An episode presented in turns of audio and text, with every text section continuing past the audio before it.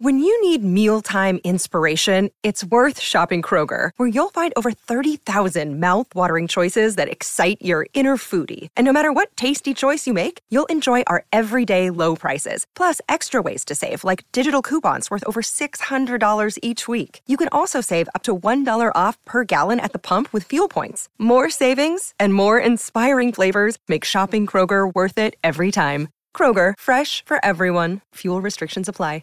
Another day is here, and you're ready for it. What to wear? Check. Breakfast, lunch, and dinner? Check. Planning for what's next and how to save for it? That's where Bank of America can help. For your financial to-dos, Bank of America has experts ready to help get you closer to your goals. Get started at one of our local financial centers or 24-7 in our mobile banking app. Find a location near you at bankofamerica.com slash talk to us. What would you like the power to do? Mobile banking requires downloading the app and is only available for select devices. Message and data rates may apply. Bank of America and a member FDIC. This is Stereo Media. Creative financing down payments can be the difference between you owning a few income properties and setting yourself financially free with a cash flowing beast of a portfolio. And if financial freedom is important to you, you'll want to hang tight until the very end as I've got seven creative strategies to find down payments for your real estate deals. You ready? Let's go. Welcome to the all new Epic Real Estate Investing Show, the longest running real estate investing podcast on the interwebs. Your source for housing market updates, creative investing strategies, and everything else you need to retire early. Some audio may be pulled from our weekly videos and may require visual support. To get the full premium experience, check out Epic Real Estate's YouTube channel, epicrei.tv. If you want to make money in real estate, sit tight and stay tuned. If you want to go far, share this with a friend. If you want to go fast, go to reiace.com. Here's Matt. Before joining my private REI Ace client group, coming up with that next down payment was often the greatest barrier for these aspiring real estate investors to scooping up that next investment property. I mean, they thought they were plagued with money problems, but when in reality, all they had was just a simple idea problem. I'm going to give you seven of the many ideas that I've shared with and talked to them so that finding the down payment for your next deal will be significantly easier. And by the way, if you're still looking to get that first deal under your belt, I put together a free training just for you to help you get that first deal done and then earn $5,000 a month flipping contracts and flipping properties, working as little as one hour a day. And you can access it at mattsfreetraining.com. A down payment is an initial payment made when something is bought on credit. And in most cases, required when borrowing money to buy real estate. So how much of a down payment do you need? Like the answer to most real estate questions, it depends. I mean, it can depend on the type of financing you're using to what you negotiate to your credit history, to your real estate experience, to the profitability of your overall deal. As directly as I can put it, it's going to be about 10 to 30%. The amount doesn't matter much, however, in my experience, because there are plenty of options to come up with the cash for a down payment. Sometimes you don't need any money at all. Let's start. Creative financing down payment strategy number one, and that is seller financing. And this is one of my favorites. I mean, you likely just negotiated a good price, right? So why not negotiate the terms too by asking the seller to fund your down payment? And don't stop negotiating there. The terms of seller held mortgages are 100% negotiable for the length of the loan. The interest rate, the fees, moratoriums, escalations, amortization, performance, prepayment penalties to prepayment rewards to balloon payments. I mean, anything goes. Everything is negotiable. Next, cross collateralization, sometimes referred to as a blanket mortgage. If you own another property or properties, you can ask your lender to use those as collateral to fund your down payment. Let's say you apply for a loan to buy a new income property and they require a 20% down payment. But there's a problem. You don't have 20% down, but you do have another property. Could be your home or another investment property that has, say, $100,000 of equity in it. So you share that information with your lender and they agree to use that additional property as collateral for your down payment. And then they just waive the down payment requirement entirely. In the event you're unable to make your loan payments, the lender is secured by two properties and they could foreclose on both to recoup their funds if they wanted to, should you default.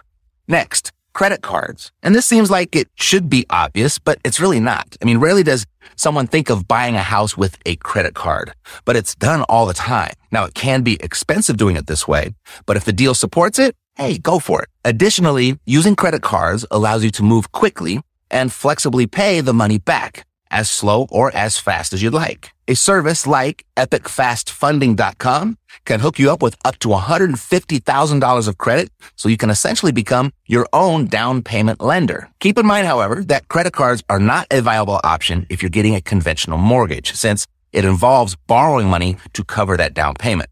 But you can still use the credit cards for funding your rehab work or launching your next motivated seller marketing campaign.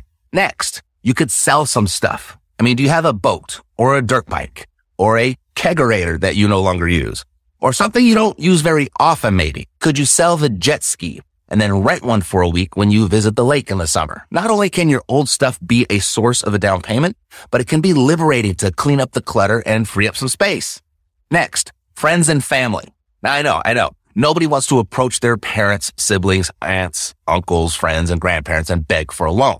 And I'm not suggesting that you do that. What I'm suggesting is that you bring them an opportunity where their money can work harder for them by giving it to you rather than leaving it in their zero interest bearing savings account at say Wells Fargo. Don't borrow money from them. Give them an opportunity. They're not doing you a favor. You're doing them one. And they're not likely to rake you over the coals on interest or fees either. Just as with seller financing, everything here is negotiable. Consider it. I mean, the debt won't appear on your credit report and the lender may not include it when calculating your debt to income ratio either, if they bother calculating it at all. Next one, your 401k or IRA. I mean, it can get tricky quickly when you borrow money from your retirement accounts to buy investment properties. I mean, there are rules to follow to protect your tax benefits. So consult with your administrator to see if this is going to be a viable option for you. Or maybe just cash it out altogether. Now, I know I get a lot of pushback on the suggestion, but hear me out. You see, you're saving this money for retirement, say around the age of 60 years old or so. But is tomorrow promised? I mean, how much will it actually amount to at the age of 60? Will it be enough to retire? I mean, you got to do the math. Do the math and make sure that you're on track to hit your goal and you're not just doing something because you heard that you should. Because it's this idea of taxes and penalties that cause people to leave their money in these types of retirement accounts but they have no guarantees that they'll make it to retirement or if it will be enough if they do. So just for fun, do the math. I mean, if you were to withdraw all of the funds from your retirement account, subtract the taxes, subtract the penalties, and then look at what you got left. What else could you do with that money? If you were to put that money to work for you right now, how long would it take for you to recoup those taxes and penalties? If you could recoup them before your 60th birthday, wouldn't it make sense to consider it. I mean, you could be benefiting from those funds right now and when you retire. If you find the right properties at the right prices and terms, I mean, is there a reason to wait until you're 60 years old to enjoy the fruits of your labor? Cashflow Savvy has properties like this right now, already fixed up with property management in place and tenants already paying rent. So if you'd like to know more about that, download a free investors package at cashflowsavvy.com. Next, home equity line of credit or a HELOC? Do you have some equity in your home?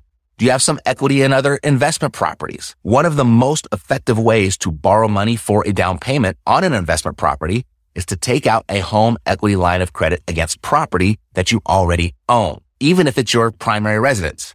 I mean, it's relatively affordable. It's flexible. And if you've got a lot of equity, you can make a significant dent in your journey to financial freedom that way. HELOCs can be fixed interest or variable based on the prime rate and they typically have a 10 to 15 year draw period during which borrowers can use the line of credit like a secured credit card. During this time, the borrower often only pays interest on the credit balance and does not have to pay any money toward principal each month. A lot of my students, not to mention it's a standard practice for real estate investors to use a HELOC to cover the initial down payment or the renovation costs when they buy a new property. After renovating, they then refinance to pull some cash back out and pay off their HELOC. When it comes to down payments for your investments, you've got options. So don't let the down payment get in your way from taking on that next deal.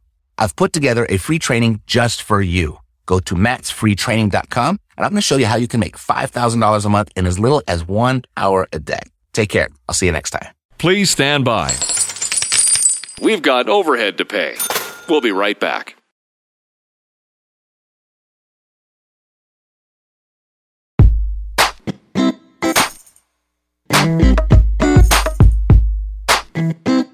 Remember that person that gave up on their real estate investing dreams? Neither do I. Let's keep going. Back to the show. Today, we're going to talk about the subject to transaction. Very popular subject these days, and specifically what there is to do once you have locked up a deal with the seller that has agreed to sell you their house subject to the existing financing. Like what happens next? Like literally like step by step documents, moves, and, and everything you got to do there to pull it all together and pull it off and, and create a nice little deal for yourself. So by the way, if you'd like to look into working together one on one for your real estate investing business, and uh, you can go over to reiace.com. There's a few questions that you can answer about your goals and about what you want to, uh, and about your current situation and where you'd like to go and what we can do to help you get to the next level. And, and if you like what you see over there, then you'll have the opportunity to pick a time for us to hop on the phone and just brainstorm some ideas about what it's going to take to get you to that next level. Alrighty? That's over at reiace.com. All right, let's dive into the show. Uh, today I have a very special guest joining us that's, uh, I would say, you know, she's in the, uh, the thick of things when it comes to creative financing transactions and putting these types of transactions together, just overall real estate transaction coordination. And so, uh, please help me welcome to the show over from Constant Close, Miss Rochelle Jarvis. Rochelle, welcome to the show. Hey, hey, hey. Thanks for having me here. I'm excited. Let's get into, like you said, the weeds of all the different documentation, but happy to be here with you. Right. Perfect. Thank you for doing this. You know, I've, I've done a number of, of subject to deals over the years, and, and I know there's a specific way that I do it. But uh, the more I do it, the more interaction I have with other real estate investors, I come to learn that there's more than one way to skin this cat. So I wanted to, to have you come on and, and, just since you're doing this every day on a day to day basis and you're doing it right now, mm-hmm. kind of give us the, the lay of the land and how it's all working as far as subject to go in this environment. But first, uh, tell me a little bit about yourself and uh, your company, Constant Close, and what you guys do for real estate investors. Rochelle Jarvis. I've been around in the game for a long time, about uh, 15, 16 years. Started off on the retail side.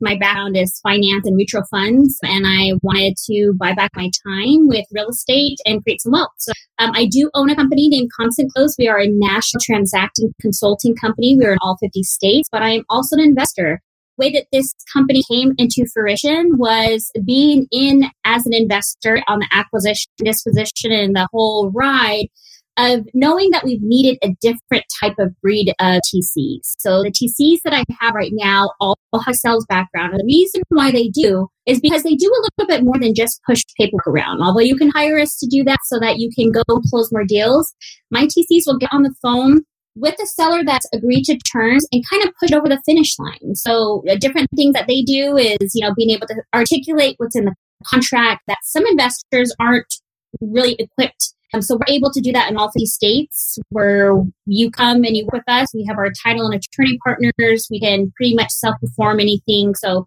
we're the connector piece for everybody. So we're here to help close deals nationally. Super. Such a great service. And I can't believe you guys are like, from my perspective, the first ones to even think of this to help people out with these creative financing transactions. So it's fantastic. So let's focus today. There's a lots of different creative strategies that we could focus on, but let's focus on the subject to. And first, just really quickly, I just wanted to define what a subject to is for anyone that's, you know, tuning in and is a subject to transaction when you're purchasing a piece of real estate subject to the existing financing on that piece of real estate. So you're essentially buying the property and you're going to take over the payments on that mortgage that's attached to the property. So you, the buyer, will appear on title but that mortgage, that debt that's attached to the property, that financing is going to stay in the previous seller's name, the previous owner's name. And, uh, when a lot of people hear that, they go, wow, how do I get more of those? Right? Sign me up. I mean, I'm buying a house and it comes with the financing already attached to it. So it's a really smoking deal under the right conditions when the situation fits properly. Yeah. And so that's what it is. And I don't want to talk about like how to find them, how to negotiate them and all this type of stuff. We've talked about that ad nauseum over the years. But let's talk about once we get the seller to actually agree to the concept of subject to right. Rochelle. So you kind of said something there when I wasn't totally clear that, that you actually did this too. So when a real estate investor comes to you, they can come to you in two different places, like when they almost have the deal done or when they actually have the deal done, right? Right. Exactly. Which is super, super exciting. If you don't mind me just piping in and taking it from here. But that's what I was talking about. It's a different breed of TC. We do know that transaction coordinators are an implemented part of a team when you're trying to grow a business and just offloading paperwork. But creative finance might not be new to me and you, Matt, but it might be new to a lot of people. I know it's huge and really brand new on the East Coast. And our job is to help them learn the process. So let's talk about that. So if you have a contract and you send it over to me, I don't know if I'll be the only one to say this, but that doesn't mean it's a deal. Not mean it's a deal. It's a creative deal, uh, especially subject to. Now, why is that? The most important part when you're handing that over, what does that process look like? Is handing over as much information as you've gotten from your acquisition team or as the acquisition individual. Now, what does that mean? Setting and being able to set your TC for success is transferring all of the communications of all the different parties that are involved, any documentation. Well, let's talk about a real life scenario of the acquisition type of personality is not paperwork. Their personality is to go and to get the deal and to hopefully write it on a contract. When you transfer it over to the TC, our process is going to be to gather all of that documentation. So, gathering that documentation would be the first process as you're handing it over. And that's us taking a look at your contract and saying, okay, you used a traditional purchase sell. There's different disclosures and things of that sort that Matt, I'm sure, has shared with you on his channel in regards to setting up the proper way to do subject twos. But it's gathering all of that information in the beginning to make sure that it is the deal. So we are going to transfer all of that information that we have. And while we're gathering information, to title or attorney, depending upon what state you're in. So we will open up escrow. I would think a lot of people know what escrow is, but I get the question all the time. So the investor comes with the contract and they've got the price in there and in the terms it says subject to the existing financing. Yep. And they're going to give you that. What other information besides the contract would be helpful for the real estate investor to give to you? At the minimum, at least all the parties transact, everybody, all the people in the transaction, all of their contact information, because the TC job is going to gather anything in addition that we need. Okay. So we need the contract and everybody's contact information. That would be obviously the buyer, of course, the seller's stuff, of course. And do you need the bank's information as well? The bank's information would be very, very helpful. I think it should be verified on the acquisition side to make sure that you have a deal, but we gather that. If you have a mortgage statement, if you have anything that has to do with the numbers, whether it be heirs or probate, whatever your deal has, yes, transferring that over with the TC, it would be such a big help. Perfect. You said this a couple times and it means one thing to me, but I'm starting to gather it might not be the same thing to you when you say to see if you actually have a deal. Mm-hmm. What do you mean? Like to me, when I say, I don't even know if you have a deal or not, meaning did you get it at the right price? Is it going to cash flow if you decide to hold on to it? That's what I'm thinking. But I'm gathering you're saying something a little bit different. Yeah, so having a deal is, you know, locking contracts is an amazing thing and it's great. But with these creative deals, especially with Sue's, uh, we're helping dress sellers. There's so many different elements that you guys. Um, and I know that part of the acquisition personality too is not to really verify gather all that information. I mean, it is what it is. I know we have some amazing acquisition people out there teams that do that very well, but generally, my experience working with is that they don't really gather all the correct numbers. And the bottom line is, a lot of times we're in competition. This is the way the market is, right? We're wanting to execute that deal as quick as we can with the seller so we can do our due diligence. So it is part of the process. So that due diligence is me verifying is that their approximate mortgage? Are they behind? Is their reinstatement really that amount? Now, I know that once the seller is behind or if there's any distress, when I get that preliminary title report, which we can go into in a little bit, I'm looking for other things. For me, having a deal is verifying all your numbers, making sure that it actually is what it is, and then moving it from the beginning process with your TC, whether you're working with us or somebody else, needs to be done very, very well to make sure that you are devoting your time and effort into an actual deal. Got it. So the actual deal is making sure that you've got really all the numbers correct, right? Yes. What the loan balance is, if they are delinquent or past due, we want to know what that's going to be. We, want to, we need to know what the uh, actual amount is going to be required to bring it current, right? And, and, put it back in good standing if it was delinquent. Okay, good. So all of that, uh, one thing that I always have people do on this side is get a um, notice of release authorization from, from the seller so you can talk directly to the bank so you can actually get those numbers. So that's a good piece of information to have because someone's going to need that at some point to talk to the bank on, on the seller's behalf, right? Yeah. Okay, cool. So you got the contract, you've done your preliminary uh, evaluation to determine whether or not they do have a deal. And then what? What happens next?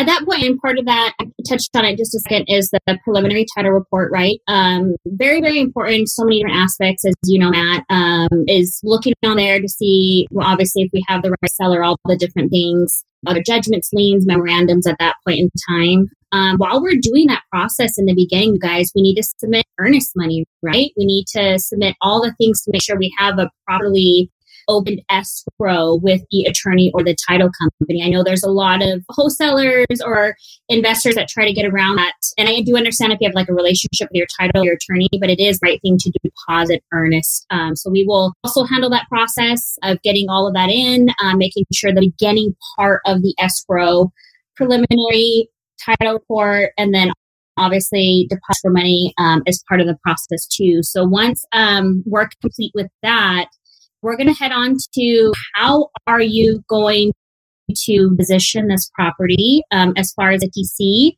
As you guys know, so many things you can do with the subject to, which we won't get into, but our job is also to do that verification of what you're doing with that deal. So that will be once again gathering that documentation, able to uh, set it up the right way, whether you're assigning it, wrapping it, whatever it might be, and making sure that we can gather that disposition paperwork, get that done, deposit that earnest money on that side of that transaction, get everything in line, everybody locked in to make sure that we can close on the property on time. If you are not doing any type of disposition strategy and you want to close on this free on your own, then we would skip that step. And once we have a clear marketable title, all the numbers, then we will move that on close of escrow um, which would be our next step would be looking at that settlement statement, that HUD statement, making sure that they got the numbers right, everybody's getting paid out what they need to be, all the payoffs, and then we can uh, move on to the close of escrow. So one thing that I think is is one of the more valuable aspects of your service is the relationships that you have in place. Mm-hmm. So you're not having to go to a closing agent and do a bunch of education and explaining this is what we're going to do. That all that those relationships are intact, right? right? So that's a huge barrier for a lot mm-hmm. of people because they might not understand it completely themselves and they got to go explain to someone else who probably doesn't understand it either. So blind leading the blind, so to speak. but when, shit, right? So when you go do it though, you don't have to go through that process and you're just going to say it's just a buy and hold. That's all we're going to do. We're just going to buy this property and hold on to it, turn it mm-hmm. into a rental. So what kind of communication goes on or if any, because this is like the big elephant in the room for most right. people is what about the bank? What is the bank going to say? So how is that interaction? What, what goes on deck for you? Well, the thing about leveraging, as you'll hear with a lot of leveraging experts, is that we know how to handle that communication because we've closed dozens of these transactions. So, what Matt said in the beginning is actually very true. We get an authorization signed in the beginning, and the way that we approach the lender is we're always helping the seller in some way. We never say we're the title company or things of that sort. Um, and we're very brief with our conversations. So um, all of us know some of the concerns that people might have. But the most important thing, I think, you guys, when we're talking about this, is controlling that conversation is very, very important and making sure that your seller is aware of what can can they not do or being educated in the process. One thing that I don't hear a lot of people talk about is the risk that sellers play in these type of deals, and that would be me being transparent and saying, absolutely. We get so excited when we get that executed contract, we just want to move it forward to close the escrow. But it's getting all of that information, getting educating yourself and being able to control those conversations with the lender, and represent yourself as someone that's helping the seller, right? The lender is not going to be aware that they're selling the deal because just what Matt had said is we're taking over the in place lien that's with, let's say, Wells Fargo, and the deed is transferring. So we position ourselves as either a property manager or helping the seller, whether that be reinstatement. We're helping the seller gather all these figures so they can reinstate their home.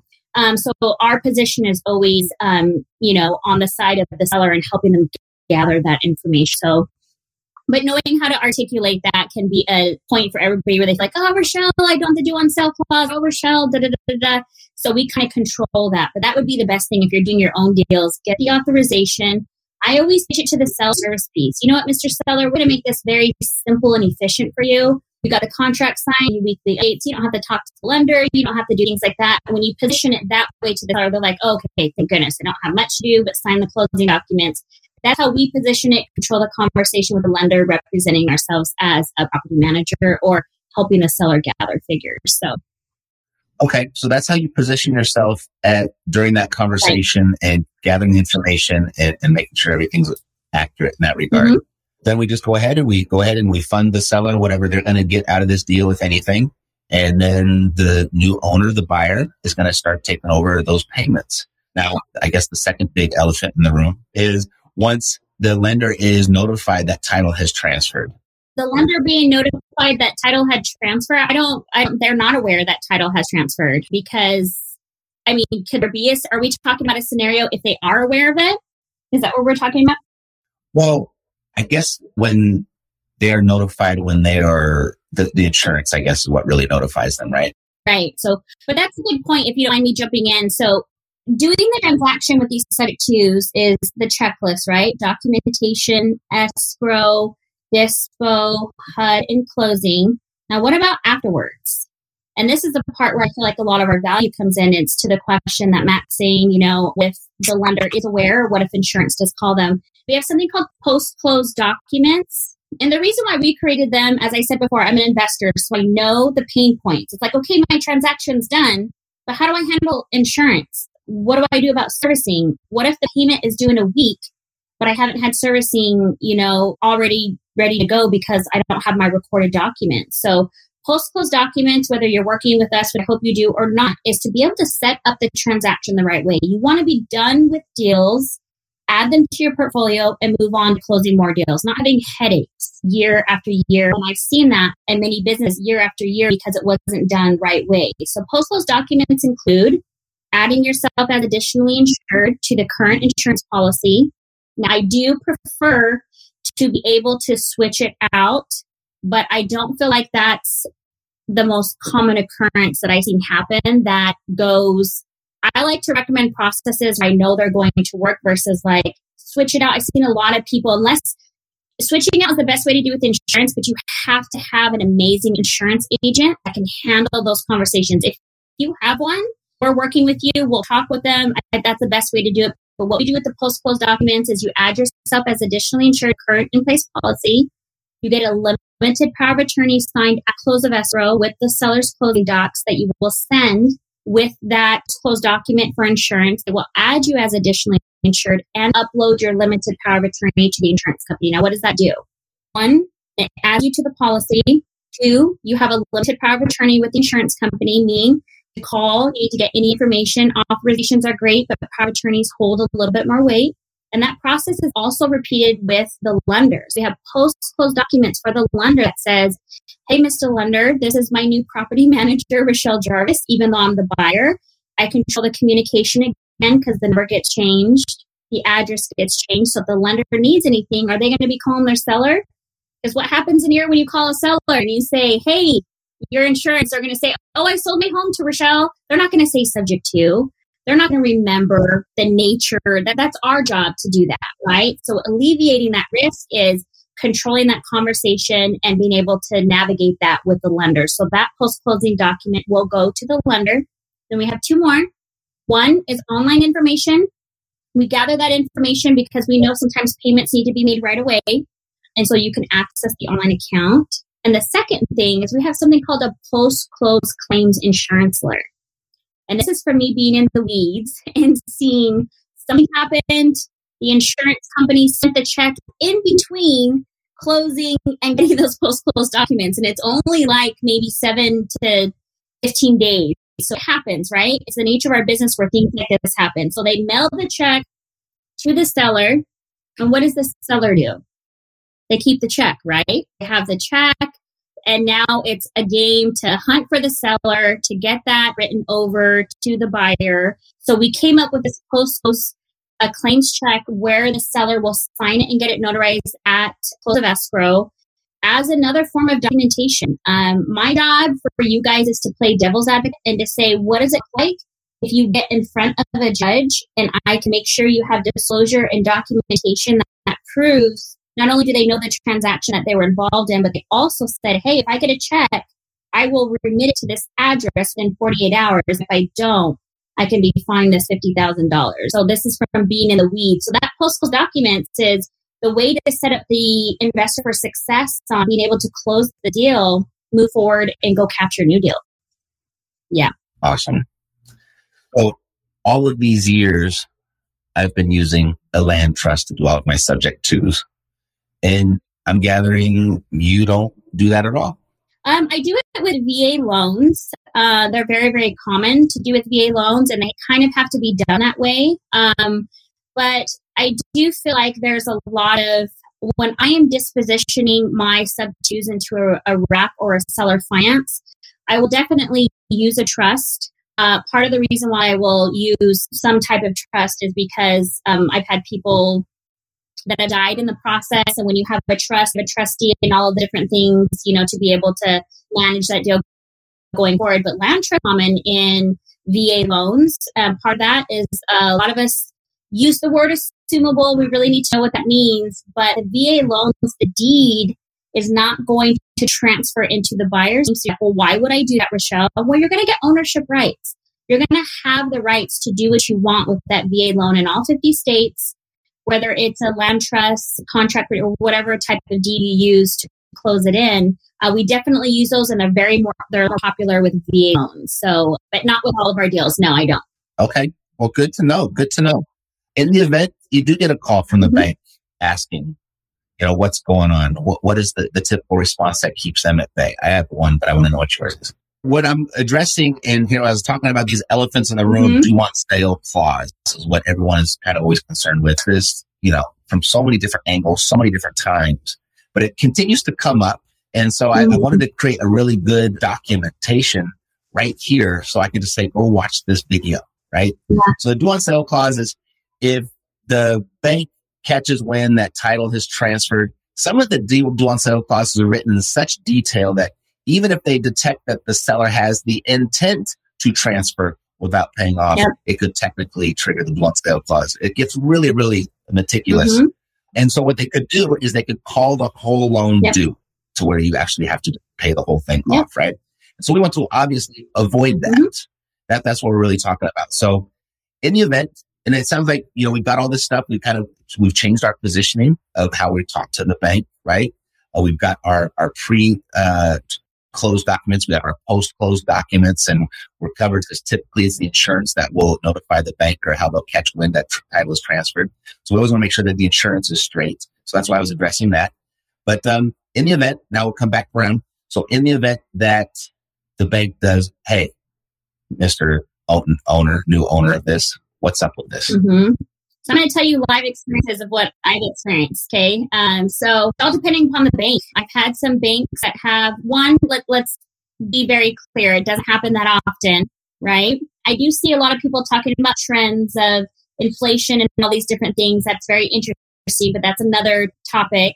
Um, but it, when it does happen, it's usually two different scenarios with two different types of banks. So we have Wells Fargo and then we have our local bank, right? Normally, our local bank, um, our bank that's you know per town, like a desert schools, like a credit union or something like that, they are more apt to work with you. That's my experience. They are more apt to work with you to say, okay, you're assuming this loan, and that has been my experience I'm of working with them to be able to either make the loan right, to be okay, yeah, that obviously the title has transferred. Oh, we want to reinstate it. We want to continue paying. So they're more apt when it comes to Wells Fargo or Child Base or things of that sort, or the bigger banks.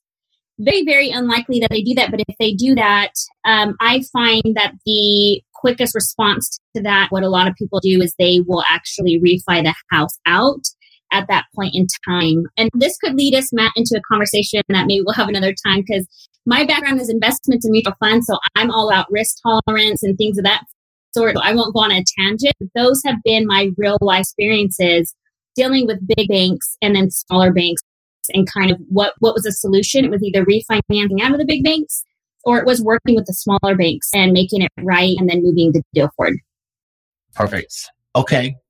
So with the smaller banks, they tend to be more workable. The bigger banks will probably up to refi out, right? Yeah. So to play devil's advocate, this strategy of subject to is really appealing to newer investors mm-hmm. that don't have the money or can't qualify for a bank loan. And that's where the, the real appeal comes from. So in their event where they would might not be able to qualify for a refi, what's the next step? If they can't qualify for a refi, uh, they need to raise some capital to be able to do that. I know um, a lot of people talk about um, equity assurance. I am sure you've heard that before. Um, I don't know about your experience, Matt, but I haven't had any positive experiences with it. So that's never my go-to. I don't preach it um, because I haven't had anyone successfully buy the product. So at that point in time, it's you know doing what you can to pull from what you have in your investments. This is why I mentioned risk tolerance and things of that sort. If you're in the beginning of the game and you're 18 and 19, you need to take into consideration the investments that you're involved with. That's just my personal opinion. But I do feel like if you're in the game and you're doing this and you're adding to your portfolio, that you should have a network to be able to use those funds and to be able to refinance it out because it's such a rare process. It wouldn't be something that I would be fearful of, but would be mindful of and be able to do that.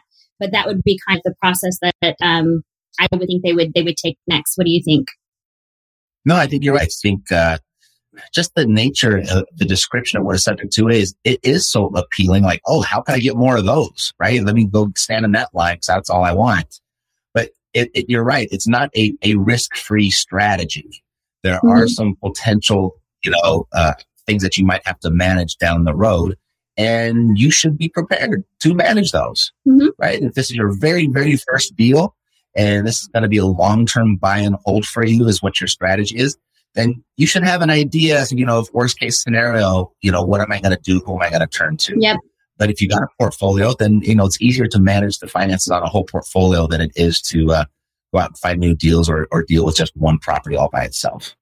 Absolutely. No, I agree with that. I agree with that completely. I actually, when we have time at some point in time, there's some different strategies that we've been going over in regards to alleviating that subject risk that I'm sure you're aware, well aware of. But, you know, nothing to be fearful of. Very, very uncommon practice. But when you're investing, you're doing anything, just be mindful of different strategies. What would I, what's my plan be? Um, I guess it's just live that way in life. We live that way in life anyway. It's like we're going to take this job, but if this job doesn't work out or we're going to, you know, not quit our nine to five and just jump into real estate when we have four kids that we have to feed. Just like always having, being mindful of your scenario, having a plan B and being aware of that as you're, you know, stepping into this real estate realm. But it is one of my favorite strategies. I've done it successfully times. And the thing about it is invest in your business, you guys. When you hire someone like myself or a mentor like Matt that's an expert in the industry, we've come up with all of these processes to protect you. That's the whole value that we're bringing to you is let's do it the right way and really eliminate that risk as much as we can. It can never be zero, but that's not any investment. But let us help you do that and teach you the process. And then you can do it over and over and over again and not have to have that um, any type of worry or concern in that way. For sure. And to put the, the worries even more at um, at, at bay, I guess, would be uh, you know, this is like I'm thinking one of my 15th year of investing and I've never been called on a subject to ever. And I've been teaching for probably nine to 10 years now, coaching, and I've only had one student out of thousands ever get called. And it was a simple phone call and the bank was like, Oh, okay, well, just make sure you keep making the payments. And that was over. Uh-huh. That's real, literally how it ended, yeah. right? So, but it is something that you should be prepared for because it can happen. And so something you have just mentioned, and, and maybe you have an answer for this, maybe if you're thinking about this or not, I don't know. But um, when we talk about the trends, right? The market trends, the economic yeah. trends. The reason it hasn't been an issue for so long is because since 1970, when kind of people started doing the subject to because the interest rates were so high, right. you know, they've been on a steady decline ever mm-hmm. since. So financially, it doesn't make sense for the bank to call the loan due to write a new loan at a lower right. interest rate. That would be ridiculous. Yep. But now, you know, the last couple of years, we've hit our all time mm-hmm. lows. Uh, the Fed just met yesterday and as their first raise in the interest rates in the last about three or four years, I think is what the number was.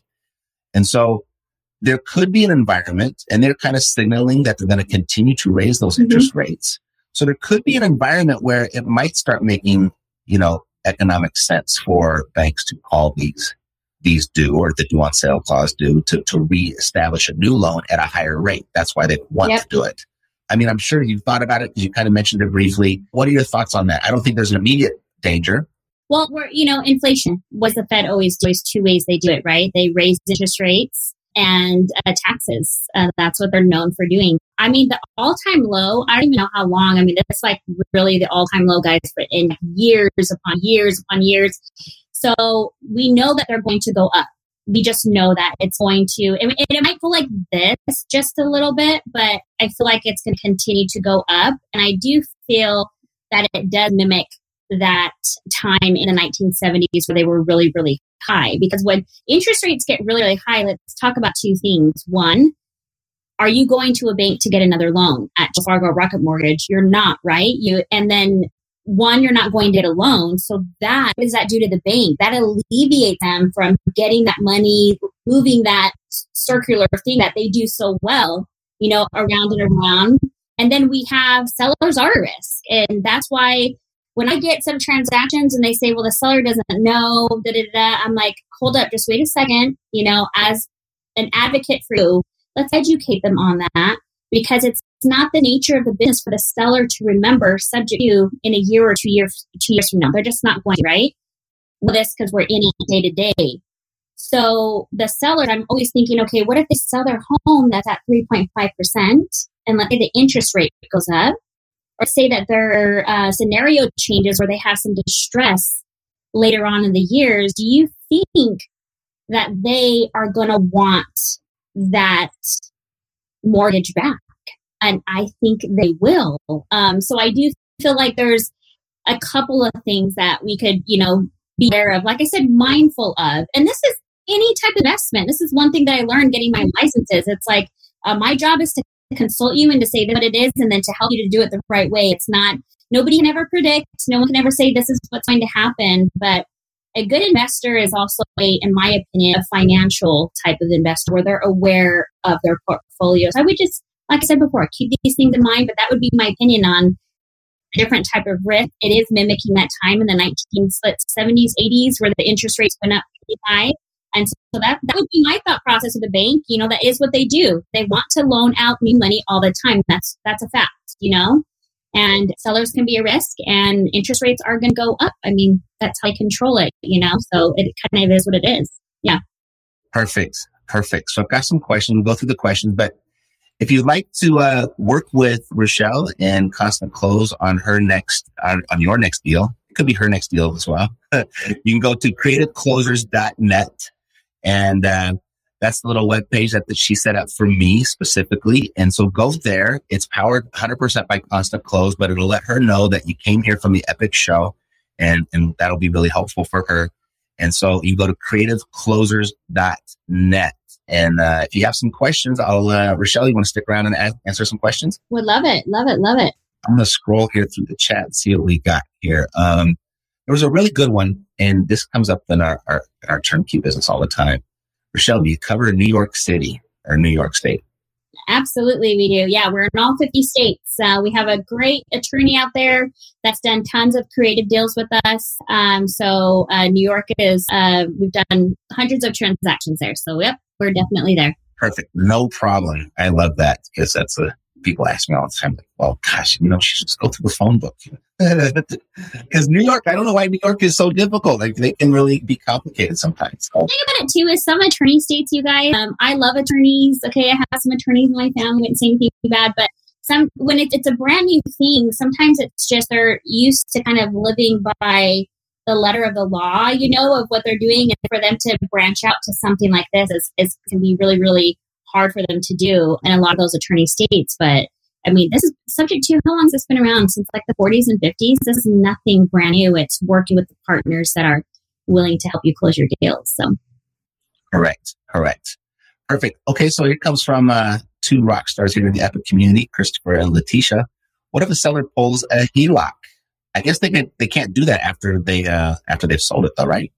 They can't do that after they sold it. So I I hope that's what you're talking about. Um So if there is a HELOC that's involved, um, you will take that as what we call exception to title.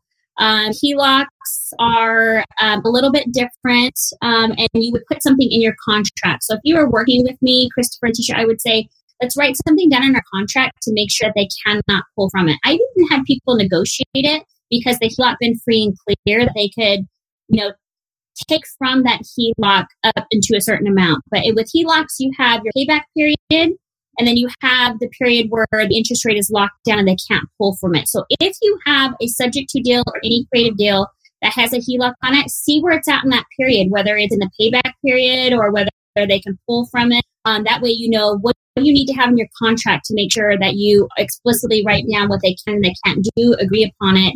Uh, once again, playing devil's advocate, making sure that you have that and saying this is what we've agreed upon. So they could, um, after close of escrow, definitely could not pull from it unless it's negotiated. Before uh, close of escrow, they could. Yeah. Perfect. Yeah. Here's one of these little things that we always take for granted, but I'll feed this question to you. Is transactional coordinator the same as the title company doing the paperwork or is TC synonymous to disposition? Though that's all over the place. So three different things to address there. Right. Yeah, it's like talking the TC role. I've even had people say, like, why would I hire you if the title or the attorney are going to be doing the paper? Well, we're talking about everybody wants to scale, right? We want our businesses to grow. Um, one thing that I've learned from being a business owner of a couple of businesses, I need to have the right players in place. I need to be able to delegate. And I know that can be hard for all of us entrepreneurs, but delegating that process, once you start doing three, four, five, six deals, the earnest money, the title company, the uh, preliminary title reports, the post close documents, following up with the seller, scheduling closing, all of that stuff just pulls at your time. So um, even though um, I will add, we can support the attorney and the title company. I write a lot of notes in deed of trust all the time because the attorney or the title company can't do that, which we support our clients in doing. We are there to help you buy back your time so you can go out and close more deals. So we will help with the acquisitions, the dispositions process, contracts, and all of the millions of things in the escrow process. Right. Yeah. So transaction coordinator, not the same as title company. Nope. Right. The transaction coordinator is the one that's going to coordinate your transaction. So kind of your, your intermediary on your team between you and your title company, your closing agent. And uh, disposition, I mean, just how are you going to sell it? What's your exit strategy? Mm-hmm. Right? Are you going to hold on to it and use it as a rental? You going to flip it, you know, assign it, work with it? Maybe so that's what the disposition means. What was one other thing you're saying there that, uh, as far as why would you hire a transaction coordinator? Well, I was a real estate agent for four years before I became an investor. And I never once did my own paperwork because just the idea of doing the paperwork gave me a headache. Yeah. And there was so much that the broker was holding me accountable for that I just didn't want to miss anything. I just want to make sure someone else did it. And I would just come in, you know, probably two times during that transaction. And my TC would have a bunch of steps, just sign here, sign here, sign here, sign here. And I got all done and everything was fine. And then it all got all in a nice little binder and handed to me as a nice little package when it closed. Yeah. So I got really used to that as a real estate agent. And when I became a real estate investor, um, I went out and found a transaction partner to do the exact same thing for me. And, you know, here we are, gosh, like I said, almost 15 years now as an investor. And I've got a pod that I pay probably 300 bucks a month for that's just loaded with boxes and boxes and boxes of files of all of my transactions. Because you might need to recall on those someday if uh, you ever find yourself in a situation having to answer some tough questions. Um, and so you want to make sure it's all done correctly. Yeah. And, and, so I think that's probably the maybe the more important thing. I'm just a little bit adverse to paperwork, but uh, I'm more adverse to um, you know legal ramifications if I should mess something up at some point. Right. And you get big enough that's something that we all kind of have to deal with, right? If we're painting the picture like I did it, yeah. So that's yeah. So I want, want it done right for sure, right? Okay, so looks like we're wrapping up the questions. I'll go through one more here real quick. Is your service for all strategies and creative financing like lease options, sandwich lease options in Texas, stuff like that? Yep. Yes. Yep. We can do all of those. Servicing strategies, all creative finance. We do do wholesale too. I think we've just got more uh, popular for nation creative finance of knowing all the different strategies and things like that, but definitely could help out with that in Texas or any of the other states. Perfect. Um, one thing that I actually right in the very beginning, I just want to confirm and, and for everyone's benefit, you know, when you're doing an assignment, that's really easy. You're signing the, the contract to another investor. But if you were going to do a double close, do you have, do all of your context, do you have the ability to use like the C buyer's money to pay for the A to B transaction first? or are they going to need transactional funding more these days? Right. Um, it's all going to be the depending upon the honest answer for what's going on right now. So it's very common in the West Coast state, Arizona, Texas, California, things of that sort. Uh, you can definitely use the C buyers um, funds to fund the A to B, um, no problem. If you're going to get into Chicago, if you're going to get into New York, uh, things of that sort, you're going to be double closing. So, and the closing process and what they can do is not based upon necessary state. It's the comfortability of the attorney or the title partner. I have different attorney and title partners in the same state that will do different things. So it's doing that due diligence in the beginning and think, hey, I want to close this or I don't, that they can handle the process and you can make sure that it's taken care of and talked about in the very beginning. Very good. I have someone a little annoyed that we skipped their question. And the reason I skipped your question, Ambition Streetwear, is not because I wanted to skip it, but because I was trying to stay on subject. And your question really didn't have anything to do with today's subject, but I'll go for it really quickly before we head out here. Okay. How can I get into flipping houses and how much do I need to start? Well, I'm glad you asked because I have a free training that I've put together for people just like you that haven't done their first deal yet. You go to mattsfreetraining.com and there's about 30 minutes there that'll walk you through those beginning steps.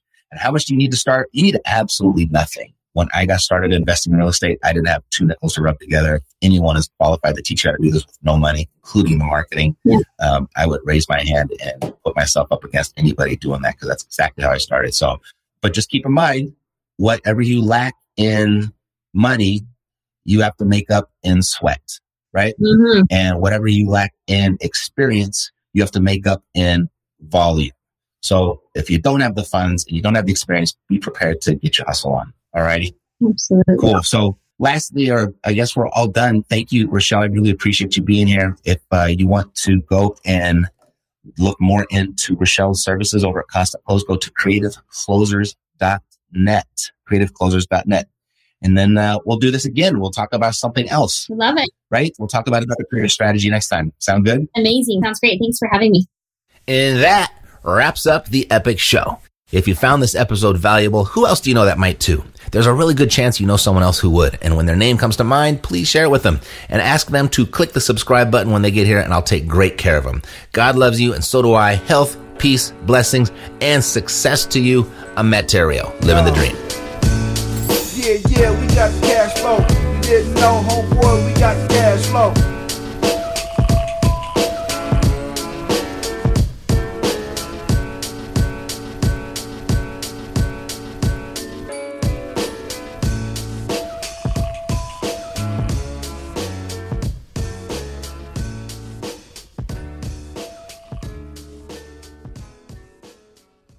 This podcast is a part of the C Suite Radio Network.